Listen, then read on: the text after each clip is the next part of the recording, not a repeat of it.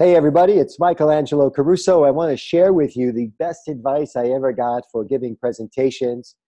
I use it a lot in selling, so if you are in sales, you're going to benefit from this almost immediately. If you know people in sales, you want to share this video with them so that they can benefit from this great, great tip that I got. I was halfway into my career before I got this advice, and uh, if, if I can get it to you sooner, we'll both be very happy.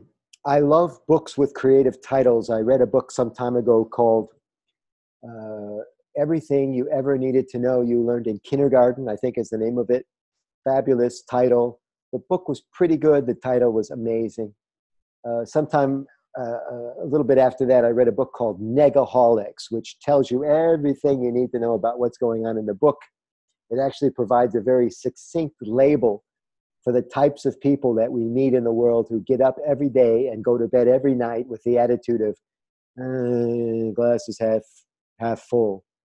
Actually, they don't even say that. The glass is half empty. you know. So a great title to that book as well. And uh, some time ago, it was around 1999, the turn of the century actually.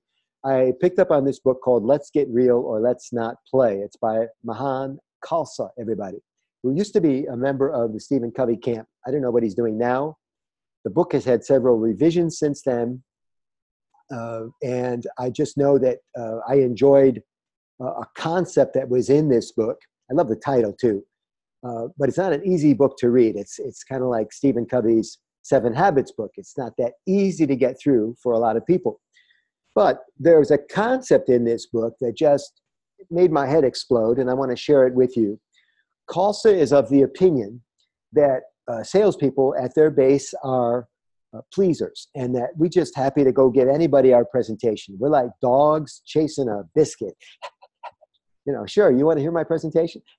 hey, how, how's Wednesday? Can I come out on Wednesday? Is Wednesday or Thursday better for you? How about the afternoon or the morning? sure, I've got an appointment that day, but I'll cancel it and come see you. you know, we're just so eager to give anybody our presentation. And in fact, it's a little ego centered because it's always about my presentation. It's not really about me coming out to learn more about what you've got going or learn how I can serve you. It's about me coming out to see you so I can give my presentation. You hear all the pronouns? And when we get there, if we have an hour blocked out, sure, I want to hear from you a little bit at the beginning of the hour, but I'm going to be talking for most of the hour. You know why? Because it's my presentation, right? And if I don't protect my time during this one hour, I'm not going to be able to show you all 56 slides from my PowerPoint presentation. Now let's do the math quickly. 56 slides in a 60 minute presentation is about one slide per minute. I won't be moving that quickly. I love my presentation. I love the sound of my voice. It's going to take me a while to get to the end of this presentation. In fact, I'm going to stop you from talking at the beginning of the presentation so I can start talking and get through my presentation.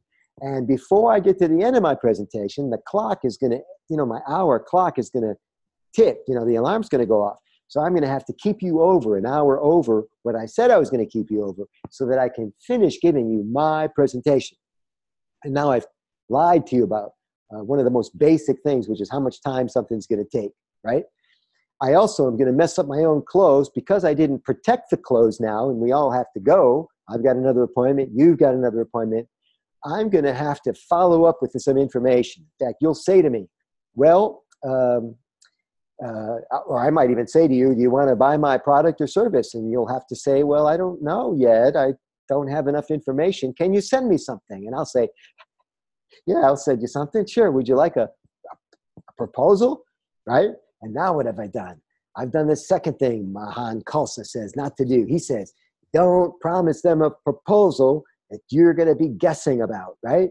And of course, I'm going to be guessing about this proposal because I don't know nearly enough about you because I came out not to learn about you, but to deliver my presentation.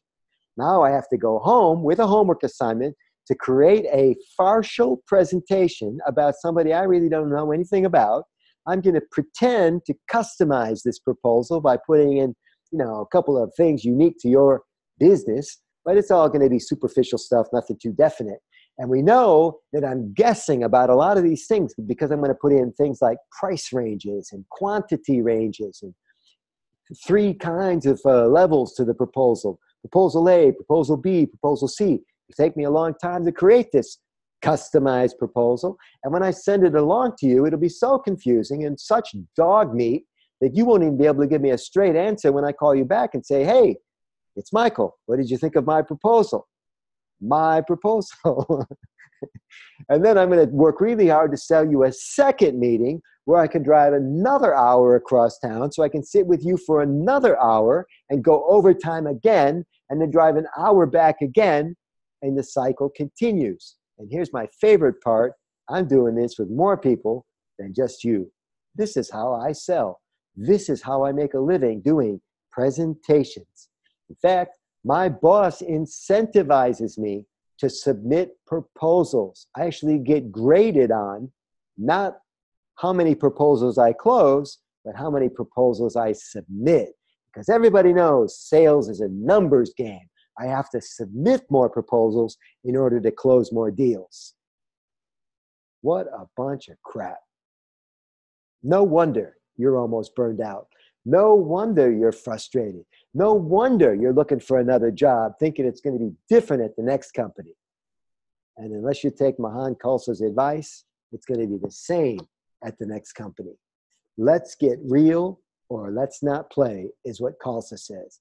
Khalsa says, if you don't know for sure that the other person is definitely interested in your product or service, likely to purchase, you do not make that trip across town. We start with a phone call or a video call as an example. And when you get there and get in front of them, you don't promise to do a proposal as a matter of course. It's not the natural conclusion to your to your presentation or the conversation. Khalsa says no guessing. Khalsa says do not submit the proposal until you know exactly, precisely what the customer or prospect wants. And the reason you don't know what they want is because you're not communicating during your presentation. Oh, you're talking all right, but you're not communicating. You're not learning about what the other person truly wants. Now, I talk about this other side of the equation extensively in my Present Like a Pro coaching course. We can cover it in other videos. And, and if you want to learn more about this, you can message me via my website, which is michaelangelocaruso.com. You can also join my Present Like a Pro page. Uh, it's a Facebook group on Facebook. And uh, we'll get you cooking, man. We'll get you cooking. But you've got to end this crazy pretense that it's about you and your presentation and, and, it's, um, and it's about you submitting a proposal as fast as possible. That's not how relationships are built. That's not how sales records are set. You understand me? If you've got comments about this, oh, and I'm sure you do, Michael's so mean, Michael's too direct, please put them at the bottom of this YouTube video. Thanks very much for listening. Happy selling, everybody. We'll see you soon.